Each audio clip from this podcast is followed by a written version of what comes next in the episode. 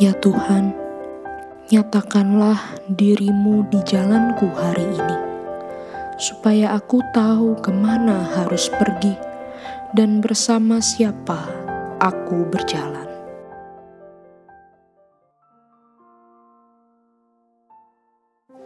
Halo teman-teman, jumpa lagi dalam podcast Jalan Sempit. Setapak demi setapak, mengikut Tuhan setiap hari. Mari kita tenangkan hati, siapkan diri, menyambut sapaan Tuhan. Mari kita berdoa. Ya Tuhan, ajarilah aku untuk menangkap makna hidupku.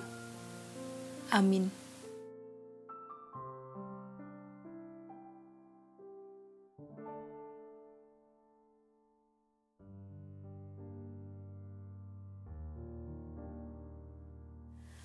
Hari ini kita akan membaca Injil Markus pasal 8 ayat 34 sampai 36. Injil Markus pasal 8 ayat 34 sampai 36. Lalu Yesus memanggil orang banyak dan murid-muridnya dan berkata kepada mereka, "Setiap orang yang mau mengikut aku, ia harus menyangkal dirinya, memikul salibnya dan mengikut aku."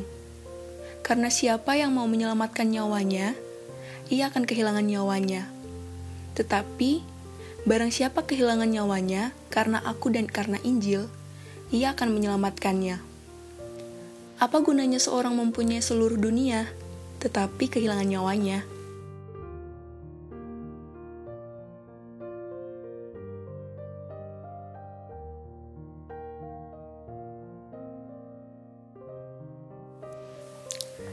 Ketika kita mengikuti tes masuk perguruan tinggi atau melamar pekerjaan, kita akan melewati sebuah proses tes masuk atau yang kadang oleh beberapa perusahaan disebut sebagai fit and proper test.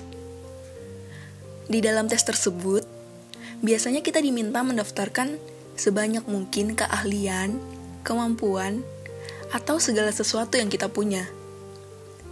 Semakin seseorang mempunyai sesuatu yang bisa dibanggakan dan tidak ada saingannya, semakin besar kemungkinan ia akan mendapatkan posisi yang diinginkan.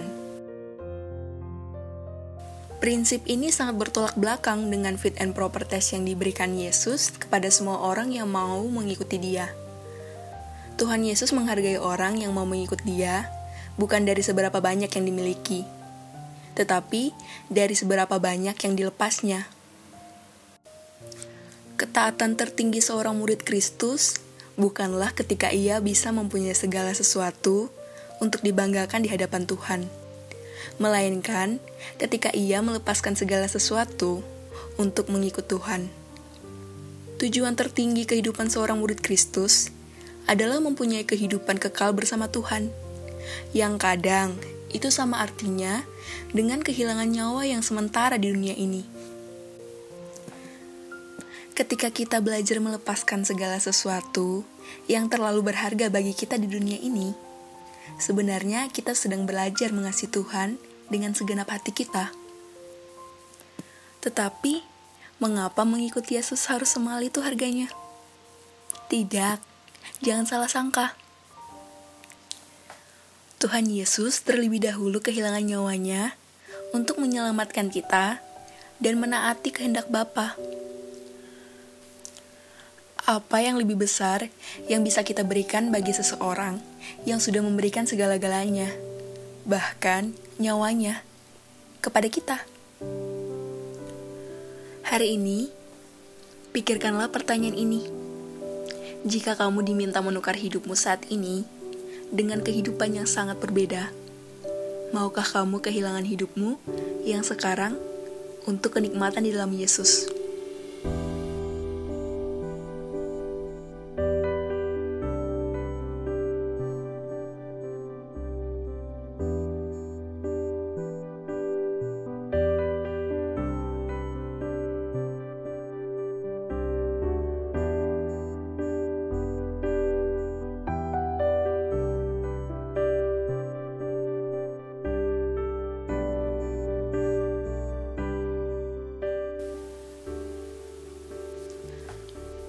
Jika mengikuti Yesus berarti melepaskan satu demi satu yang kamu miliki di dalam dunia ini, apa yang rasanya masih sulit kamu lepaskan dan ingin terus kamu genggam?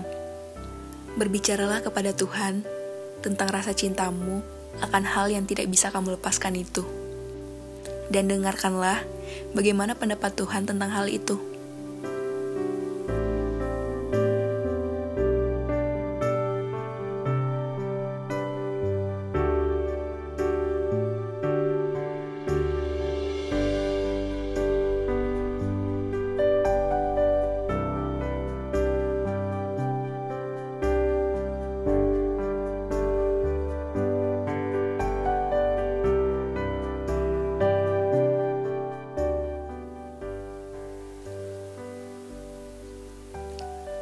Apa gunanya seorang mempunyai seluruh dunia, tetapi kehilangan nyawanya?